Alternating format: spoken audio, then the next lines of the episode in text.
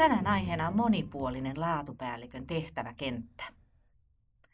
Oletko huomannut, että laatupäällikkö on varsinainen monitaituri? Laatupäällikön tehtäväkenttä edellyttää monenlaista osaamista. Kun meidän koulutuksissa on kysytty, mitä laatu- ja kehityspäällikön tehtäviin kuuluu, tai mitkä ovat tärkeitä ominaisuuksia, niin lista on todella todella pitkä. Ja yritin tässä vähän nyt ryhmitellä näitä asioita.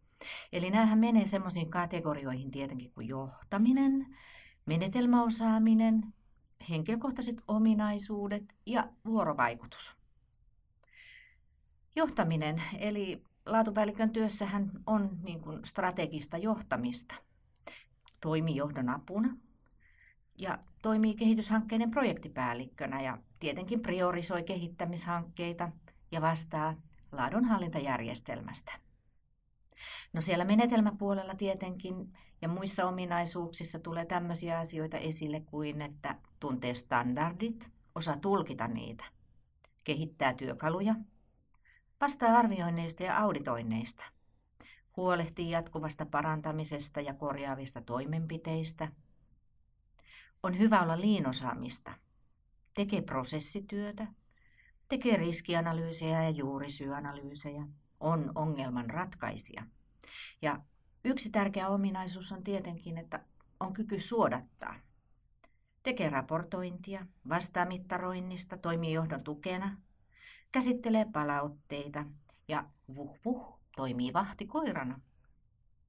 No vuorovaikutuspuolella tuli selkeästi esille tämmöisiä asioita kuin, että kouluttaa ja neuvoo organisaatiossa, kannustaa ja rohkaisee, osallistaa, toimii linkkinä eri organisaation osien välillä, tekee yhteistyötä, vastaa sidosryhmä kommunikoinnista ja joissain tapauksissa tämä voi olla todella laaja kokonaisuus.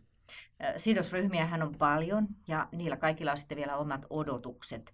Jos ajatellaan, että sidosryhmiä on johto, viranomaiset, omistajat, media, ulkoiset asiakkaat, sisäiset asiakkaat.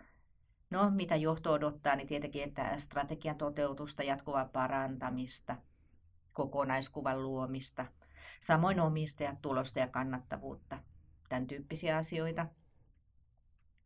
No, viranomaiset odottaa tietenkin, että toiminta on säädösten mukaista, lakien noudatetaan, toimintaa seurataan.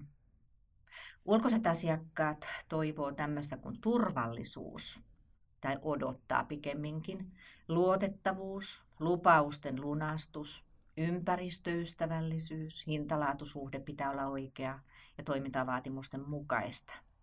Ja sitten on tietysti ryhmä tämä sisäiset asiakkaat. Siellä pitää olla luottamusta, hyvä keskusteluyhteys. Ja niin kuin tuossa aiemmin tulikin jo esille, että tämä koulutuskonsultointi ja asioista muistuttaminen, eli taas tämä vuh, vuh vahtikoira-ominaisuus, että se on yksi odotus myöskin. Mutta ihan kaikkein tärkeimpänä asiana tuli kokonaiskuvan hahmottaminen, että laatupäällikön pitää ymmärtää organisaation toimintaa ja toimintaympäristöä, koska laadunhallinnan pitää tukea liiketoimintaa. No, summa summarum. Laatupäällikkö on paljon vartija. Kehitystyö vaatii paljon paljon ideoita, vankkoja taustatietoja ja selkeitä tavoitteita. Innostava ja kannustava ote työssä tarttuu. Et parhaimmillaan koko organisaatio on sitoutunut laadunhallintaan ja laatupäällikkö toimii kapellimestarina, joka ohjaa ja johtaa toimintaa sekä edistää laatukulttuuria. Muistithan kiittää. Aurinkoista kevättä.